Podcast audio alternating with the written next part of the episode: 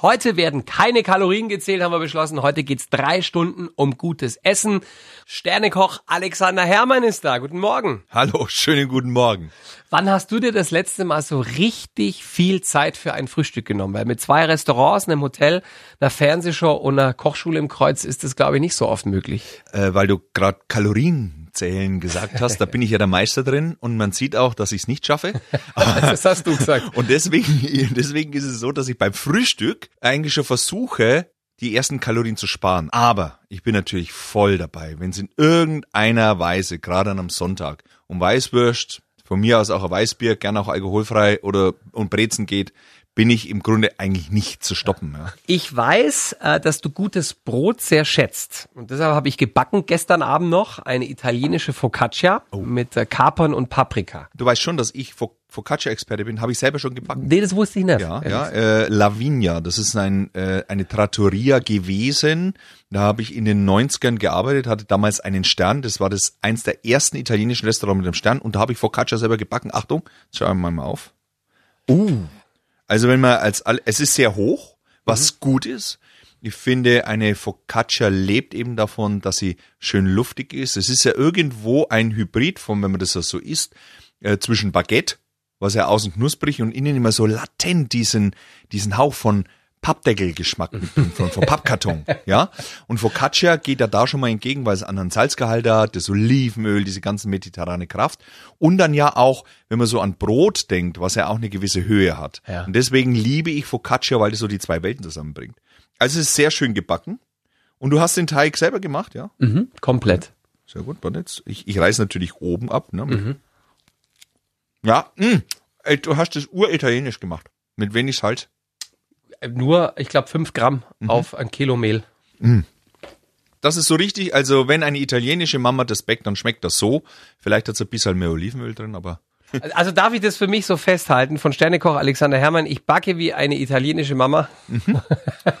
ja, dann würde ich mir an deiner Stelle so eine so eine italienische Mama-Schürze mhm. auch zulegen und würde es dann backen und würde vielleicht Adriano Celentano oder so dabei haben. mir fehlt etwas der Bauchumfang zur italienischen Mama, weil so wie ich sie mir vorstelle, das sind ja so richtig. Ja, ich auch. Ja. So stelle ich mir die auch vor.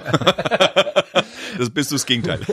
Alexander, wie wählerisch bist du, wenn es um den Brotbelag beim Frühstück geht? Was ich total liebe, ist der Kontrast von Salzbutter zu einem Nuss-Nougat-Aufstrich. Liebe ich total. Mhm.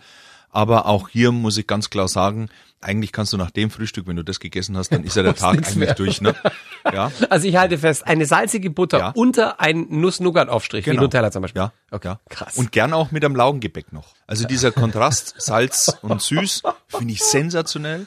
Äh, dann bei Wurst, ich bin ja, äh, also ich bete Salami förmlich an. Und äh, was ich natürlich auch ganz gerne mag, ist sowas wie Emmentaler, also so ein, so ein milder Käse. Mhm esse ich, also Käsebrot auch. Aber dann ist es ziemlich zu Ende. Also ich selten äh, selten Marmelade oder Konfitüre. Du bist kein Süßer. Wobei ich habe gehört, dass du ein großer Freund bist von einem urigen bayerischen Schwarzkrustenbrot mit mhm. Butter und frischem Schnittlauch drauf. Mhm. Ja. Das ist, äh, man muss, für mich ist das absolute Heimat. Welche Länder, wenn man so drüber nachdenkt, haben so eine Buttertradition? Klingt ja ein wenig komisch, aber. Das sind vor allem also, wir. Ja, äh, äh, als eher nordisch. Und genauso ist es, der Schnittlauch, der schmeckt nach Heimat. Hm. Und wenn ich in so ein Schnittlauchbrot reinbeiße, dann ist das für mich, egal welches Bruschetta oder sonstige anderen Brotspezialitäten wir weltweit haben, schmeckt das für mich absolut nach Heimat, hm. nach Erdung, nach mehr braucht's nicht. Und das ist perfekt. Hm. Hast du eigentlich jemals eine Diät machen müssen? Weil als Profikoch stehst du ja den ganzen Tag mit Essen vor der Nase rum. Ich bin quasi, wie soll man sagen, die lebende Diät. Echt jetzt? Ja, naja, also im, im Grunde natürlich. Also es gibt ja, um das salopp zu sagen, du musst natürlich Kalorien zählen. Alles andere spielt gar keine Rolle. Also äh, ob du früh, spät, ob du nur Eiweiß oder nur Kohlenhydrate isst, das ist in dem Körper, das muss man ja eigentlich als Positives sehen, grundsätzlich mal egal. Es gibt natürlich, darfst keine Mangelerscheinungen haben, deswegen ist das einzige Element, um auf Balance zu bleiben, unterkalorisch zu sein. Und das ist natürlich in meinem Beruf relativ schwierig, muss ich sagen, weil du immer wieder probierst. Und da geht ja ganz schnell, du hast, ohne dass du wirklich was gegessen hast, hast du die ersten 1000 Kalorien weg. Deswegen ist meine persönliche Situation, dass ich gern dieses intermittierende Fasten mache. Mhm. Also 16 Stunden nicht esse. Nachts dann? Da, also machst du Naja, über Nacht? Ja, ich höre halt dann, ich, ich versuche dann so um 10 wirklich das letzte Mal was zu essen oder auch zu trinken. Das darf der Blutzuckerspiegel ja nicht äh, berührt werden. Ja, und dann hast du am nächsten Tag bis 14 Uhr Zeit. Und das, das klappt eigentlich ganz gut. Ja. Und ja, aber manchmal geht's halt auch nicht, ne? Dann ist auch schön. Dann ist auch schön. Bist du einer, der sein eigenes Essen mitnimmt, wenn er mal länger unterwegs ist, was ja bei dir oft der Fall ist, oder steuerst du regelmäßig den Autobahn McDonalds an? Regelmäßig nicht. Aber ich muss sagen, ich glaube, so fünfmal im Jahr äh, Kommt's vor. Durch, ein- durch ein Drive-In, ja. Was glaubst du, wie peinlich das ist, wenn, wenn dann äh, ernsthaft, ich musste mal ein Autogramm geben auf eine, eine McDonalds Serviette, das war mir ein bisschen peinlich. Äh, und ich habe gedacht, man erkennt mich, aber ist egal. Also ja, äh, das kommt schon vor und äh, ich, ich bin da aber eher der Pommesesser, muss ich auch gestehen. Also sehr sind aber echt Fleisch. geil. Ja, finde ich auch. Alex, gibt's eigentlich irgendwas, was du gar nicht isst? Oh ja, stinkender Käse. Also es gibt ja, man muss das vielleicht so ein bisschen mit den mit der Star Wars Attitüde erklären. Es gibt ja die dunkle Seite und die helle Seite der Macht. Beim Käse oder Ja, überhaupt? ja, ja, ja, die helle Seite der Macht, Mozzarella, vielleicht gern bitte Büffelmozzarella, ein, ein Emmentaler, ein Bergkäse von mir aus, aber nicht länger wie zwölf Monate gereift. Alles, was so zart ist, das möchte auch die Kuh, wenn die die Milch gibt, dann möchte die auch, dass ein zarter, schöner Käse rauskommt. Parmesan ist auch noch etwas, was ich sehr liebe. So, und dann gibt es ja Leute, äh, switchen die von der hellen zur dunklen Seite der Macht, dann legen die das in so kellerähnlichen Gewölbe und dann hat er außen Rotschmier oder die initiieren Schimmel, Blauschimmel. Ich meine, wa warum? Warum macht man das? Äh, Wenn du zu Hause Schimmel hast, dann renovierst du dein Haus und andere essen das. Also das heißt, ein, ich weiß, dass das viele Leute äh, gibt, die Es gibt sagen, die bezahlen ihr Schweinegeld das? dafür, gell? Ja, aber ich, Edelkäse. ich meine, wenn es auf der Zunge weiter stinkt, esse ich's nicht. Du hast ja einen Sohn und eine Tochter. Kriegst du in die alles rein, was du auf den Tisch stellst, oder verziehen die bei der einen oder anderen Sache aufs Gesicht? Naja, jetzt ist äh, früher, als, äh, als sie noch klein waren, bis sie drei waren, haben sie eigentlich alles mitgegessen, was wir vorgelebt haben. Und äh, der Kindergarten versaut ein kulinarisches Leben, das muss man so sagen, weil es geht gar nicht um die Qualität, was es dort zum Essen gibt, sondern es geht darum, dass es Kinder gibt, die zum Beispiel im Kindergarten sind, die nur Pommes essen zum Beispiel. Und egal, was es, was die Kindergärtnerin hinstellen, die sagen, nee, der isst nur Pommes. Und wenn die dem der nichts geben, dann kommen die Eltern und führen sich auch auf bla bla bla. Um das kurz zu machen, meine Kinder haben dann gelernt, wenn ich laut genug Nein und was auch immer schreie, muss ich das vielleicht nicht essen. Das heißt, das sind diese ersten Momente, wo man sich äh, mit den Eltern messen möchte. Ich habe da den Wind immer aus den Segeln genommen, dass ich gesagt habe, ist es halt nicht. Äh, die einzigste Chance, wenn du dann jetzt noch äh, was essen möchtest, äh, ist halt dann noch Obst, ja. Äh, oder hast halt dann später Hunger. Ne? Hat das funktioniert? Nicht immer.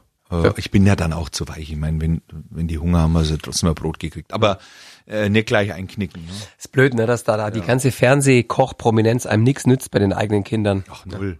Gar nichts. Du führst nicht nur ein Hotel, zwei Restaurants und eine Kochschule, du hast seit letztem Sommer auch einen Freibad-Kiosk. Wann bekommt denn der seinen ersten Stern? Ich habe gehört, da gibt's Trüffelpommes und Kaviar. Ja, ja also, es ist wirklich so, äh, 2018 habe ich gesehen, dass in der Marktgemeinde Würzberg der Kiosk ausgeschrieben ist. Ja. Und dann habe ich äh, als Scherz zu Hause zu meinen Leuten gesagt, den sollten wir eigentlich machen. Und dann habe ich nur den Bürgermeister einmal gefragt, wie ist denn das? Und mehr habe ich nicht gefragt. Und dann war der, das, das war gar nicht mehr aufhaltbar. Und dann haben wir da Trüffelpommes gemacht und, und normale Pommes natürlich und Chili Fries und, und Nuggets und so weiter und Currywurst. Dein Lieblingsfilm ist Schweigender Lämmer, habe ich gelesen. Muss man sich Sorgen machen, woher das Fleisch in deinen Restaurants kommt? Oder?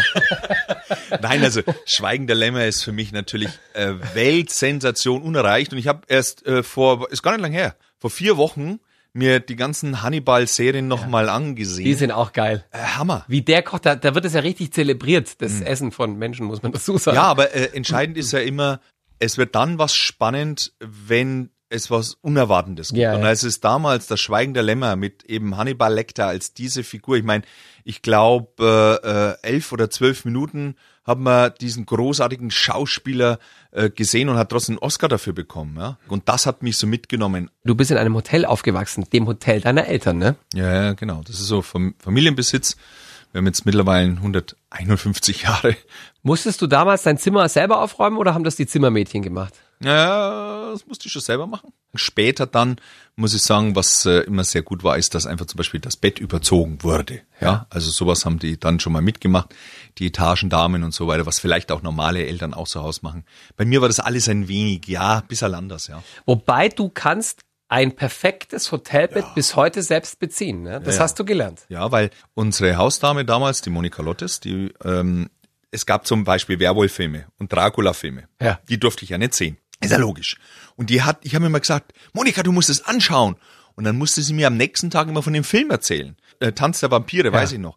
Und dann habe ich quasi mitgeholfen, die Betten zu machen. Und wir sind von Zimmer zu Zimmer gegangen. Und die musste mir jedes Mal die Geschichte von eben äh, Tanz der Vampire zum Beispiel. Und äh, so bin ich quasi zum wahrscheinlich perfekten Hausmann geworden. Ich lebe es aber zu Hause nicht ganz so aus. Mhm. Was war das erste als kleiner Alexander, was du gelernt hast zu kochen? wenn man in der Gastro aufwächst? Oh, das, äh, ich glaube, ich habe nie ein einzelnes Gericht oder so äh, gelernt zu kochen. Ich habe am Anfang habe ich bei der Gertrud, das war unsere Kaltmamsell, habe ich immer halt beim Kuchen und beim Plätzlerbacken mhm. mitgeholfen. Es ging erst wirklich in der Lehre los, mhm. dass ich dann so richtig eben zum zum Jungkoch wurde. Vorher war ich Mitkoch, Beikoch. Mhm.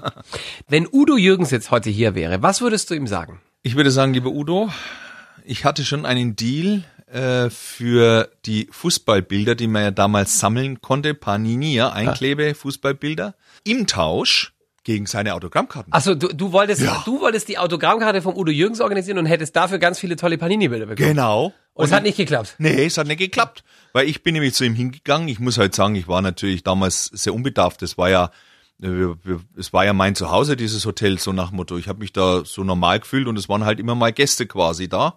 Ja, ist ja logisch. Und dann war halt der Herr Jürgens da gestanden, habe ich gesagt, schönen guten Tag, äh, Herr Jürgens, ich bräuchte 20 Autogrammkarten. Und da hat er mich angeschaut und hat gesagt, ja, die hat er jetzt nicht da. Und dann sage ich, ja, ist kein Problem, bin an der Rezeption.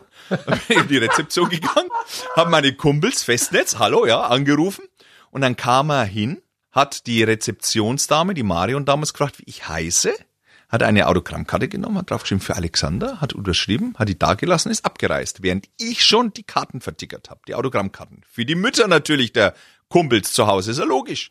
Und jetzt habe ich nur statt 20 Karten eine bekommen und da stand auch noch für Alexander. Die konnte ich niemanden weiterdealen. Ja, vor allem nicht für die Mütter. Nein. Der Kumpels, die hieß ja keine Alexander. Nein!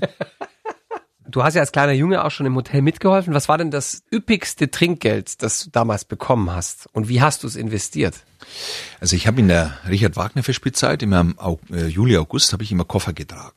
Und jetzt muss man sich vorstellen, heutzutage ist man ein bisschen minimalistischer unterwegs, aber damals, vor wirklich 40 Jahren, wenn die Damen angereist sind, dann hatten die Roben dabei. Also wir reden von wirklichen Koffern. Und diese Koffer habe ich dann immer hochgeschleppt und ich habe schon immer mal auch 10 Mark gekriegt, aber mein wirklich allerliebstes Trinkgeld, was ich fürs Koffertragen bekommen habe, war einfach die, die, die 5 Mark Münze, mhm. weil die einfach so, die war so besonders viel wert. Und ich habe in der Zeit wahnsinnig viel Trinkgeld gemacht und das habe ich investiert in Dinge, die Eltern nie kaufen würden. Ich habe mir zum Beispiel ein Rambo Überlebensmesser gekauft. Ich habe mir, ich habe mir so kleine Wurfsterne gekauft, weil ich damals einen Ninja-Film gesehen habe. Ja. Pädagogisch wertvoll quasi. Als euer Hotel mal gebrannt hat, kam die oberfränkische Feuerwehr nicht nur zum Löschen, sondern auch zum Biertrinken. Wie können wir uns das vorstellen? Wie ist das gelaufen? Also erstmal müssen wir sagen, es war 1980, es ist 40 Jahre her, ja? ja? Das stimmt. Also aber die Geschichte ist trotzdem geil. Ja, aber also es ist so, der Dachstuhl hat gebrannt und wir haben das ja erst nicht gemerkt, ja. Gäste haben gesagt, das knarzt da oben so. Ja. Ne? Und wir alle so ganz so, ja, das ist unser Hausgeist. Und irgendwann, äh, das haben dann oben die Flammen rausgeschaut und dann haben wir gesagt, um Gottes Willen, dann haben wir die Feuerwehr gerufen und die hat sich natürlich aufgebaut und hat gelöscht. Und weil wir ja in Würzberg mitten im Ort äh, es war halt mehr Feuerwehr da, als zum Löschen gebraucht wurde. Und dann sind die halt unten reingegangen, haben sich mal ein Bier geholt. Und Selber? Jetzt, ja, ja, ja, ja, das wurde ausgeschenkt. Ich meine, wenn die reinkommen, dann sagst du, da hast du ein Bier, Hauptsache ihr löscht. Aber entscheidend ist ja, als die gelöscht haben, war ja unten im Restaurantbetrieb, waren ja noch Gäste. Unter anderem die örtliche CSU-Prominenz, wie ich weiß. Ja, also es war, es waren ein paar Politiker da. Und dann haben die so gefragt, ja, äh, passiert was? Und dann hat der Feuerwehrmann gesagt, nee, das ist jetzt da oben, wir löschen, das das passt schon. Und dann sind die sitzen geblieben, alle. Ist keiner heimgegangen.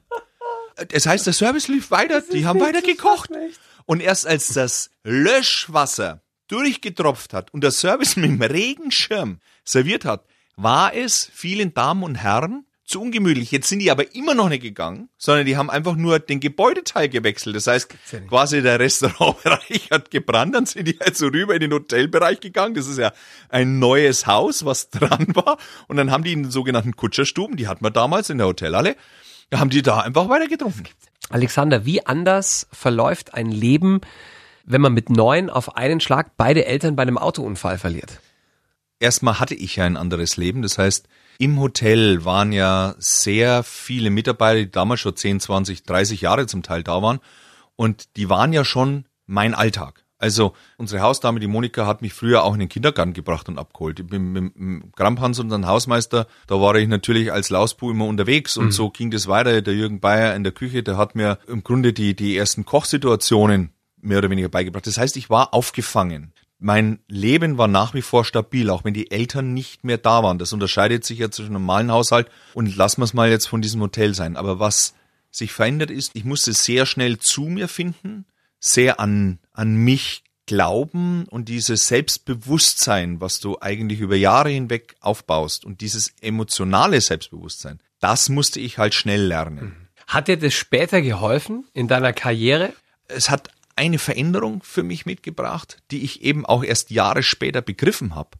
Und das, das ist ja auch der Grund für das Buch.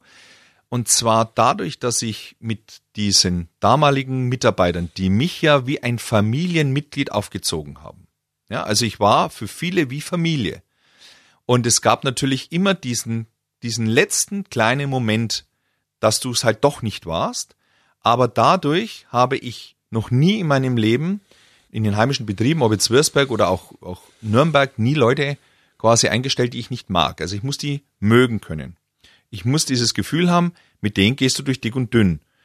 Und wirklich erst vor paar Jahren wurde mir das bewusst, dass ich die Art und Weise, wie ich mit meinen Mitarbeitern umgehe, dass ich auch schneller Vertrauen fassen kann und auch schneller den Zugang zu ihnen habe, sie in den Stärken zu begleiten, kommt daher, weil ich früher von eben genau diesem Konstrukt aufgefangen wurde. Mhm. Das hat lang gedauert, bis ich das begriffen habe. Ja. Du hast einem Zufall dein Leben zu verdanken. Was ist da passiert? Ich habe eine sehr gute Freundin, das ist eine Ärztin, die Petra, und ich, ich habe dann so, ich habe so ein bisschen, ein, also so, so ein Knubbel am Arm gehabt ja, so oberhalb vom, vom Ellenbogen. Wie, wie meinst du ein Knubbel? Ja, so, war nicht also groß. Also, wenn man das so sehen möchte, pubertär übersetzt wie ein, ein großer Pickel. Mhm. Mehr war's nicht. Aber der war da schon so zwei Monate so gefühlt und ich habe mir gedacht, was ist das? Also bin ich hin, wir haben es rausgeschnitten, bin wieder nach Hause gefahren, war alles gut. Es hat ja nicht groß wehgetan, alles prima. Und eine Woche später hat sie mich angerufen und gesagt, du, Alex, gut, dass wir das raus haben. Es ist ein Merkelzellkarzinom, also Hautkrebs. Und äh, ich habe auch schon einen Termin in der Klinik gemacht, wir müssen noch ein bisschen mehr entfernen. Und dass die Petra gesagt hat, das können wir wegmachen. Und ich dieses Gefühl hatte, mach mal's, hat mir im Grunde das Leben gerettet, weil wenn der noch ein, hm. zwei Millimeter gewachsen bei wäre. Bei Hautkrebs so, ne? Dann fängt der Streuen an. Ja. Und dann kannst du es fast nicht mehr genau. aufhalten. Und dann hast du ein Problem. Du hattest ja schon öfters diesen sechsten Sinn. Also du hattest ja damals auch dich, bevor deine Eltern losgefahren sind und diesen schweren mhm. Autounfall hatten, hast du, glaube ich, deinen Papa gefragt, was ist denn, wenn ihr nicht wiederkommt? Und ein paar Jahre später, dein Onkel, da hast ja auch den Unfall mhm. vorhergesehen. Ich meine, das haben nicht viele Leute so gespür. Ja, es ist ganz, es ist schon komisch auch. Also muss ich echt sagen, mein Bauchgefühl, ich hatte eben diesen entscheidenden Moment, bevor mein Vater weggefahren ist, wo ich ihm, ich stand parallel zu ihm und hab im Spiegel, hab, haben wir uns gegenseitig betrachtet, weil er gerade so ein so ein Tuch in, in, im Hemd so gemacht hat. Das mhm. hat man ja in den 80ern so gehabt, so wie Roger Moore bei die zwei, ja. Und dann habe ich gesagt, wie das wäre, wenn ihr nicht wiederkommt. Und das, auch das ist mir erst ein paar Jahre später wirklich bewusst geworden. Und dieses Bauchgefühl, ja, da habe ich bisher, das hat mich vor, vor ein paar Dingen insofern immer geschützt, ja. Mhm. Ist leider so. Also es gibt ganz klar zu Hause die Regel, wenn, wenn ich so dieses Gefühl habe, dann fährt keiner mehr Auto.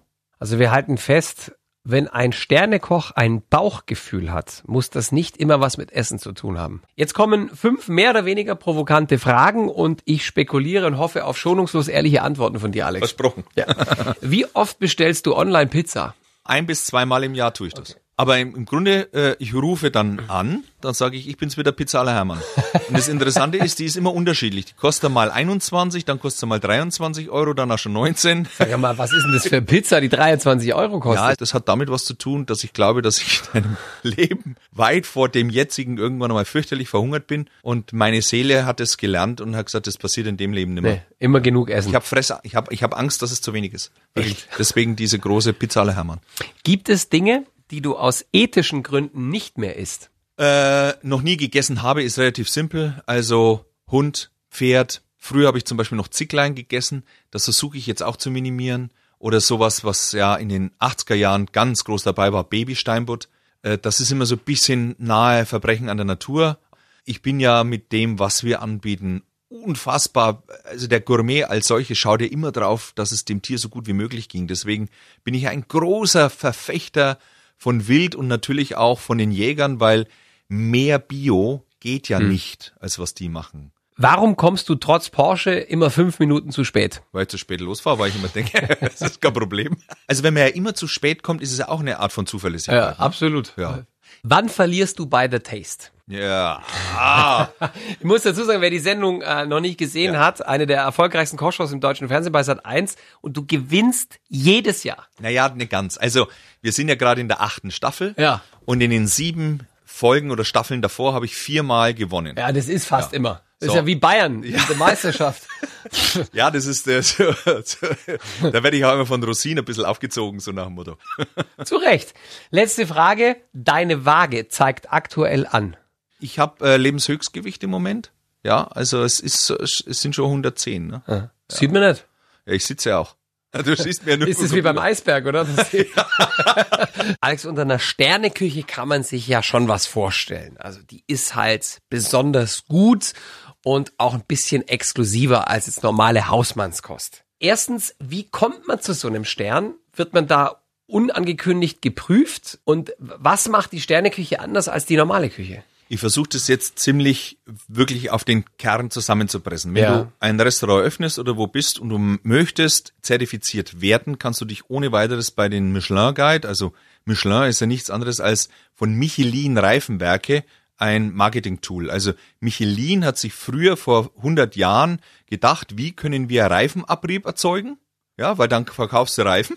Das und, dann, nicht. und dann haben die den Restaurant-Guide in Frankreich erfunden, weil ja logisch, wenn die sagen, fährst du mal 100 Kilometer dahin, da ist das Essen besonders gut, was die Franzosen ja gern gemacht haben. Reifenabrieb, musst du neue Reifen kaufen. Du machst Scherze. Nein, das ist so. Das gibt's ja nicht. Ja. Dasselbe. Und das, äh, deswegen, wir sagen immer Michelin-Reifen, es sind eigentlich auch Michelin-Reifen rein theoretisch, ja. Aber der Michelin ist ja der französische Guide, der dann natürlich auf ganz Europa oder besser gesagt weltweit ja jetzt fungiert. Und du kannst dich, du kannst anrufen und kannst sagen, ich wäre gern dabei.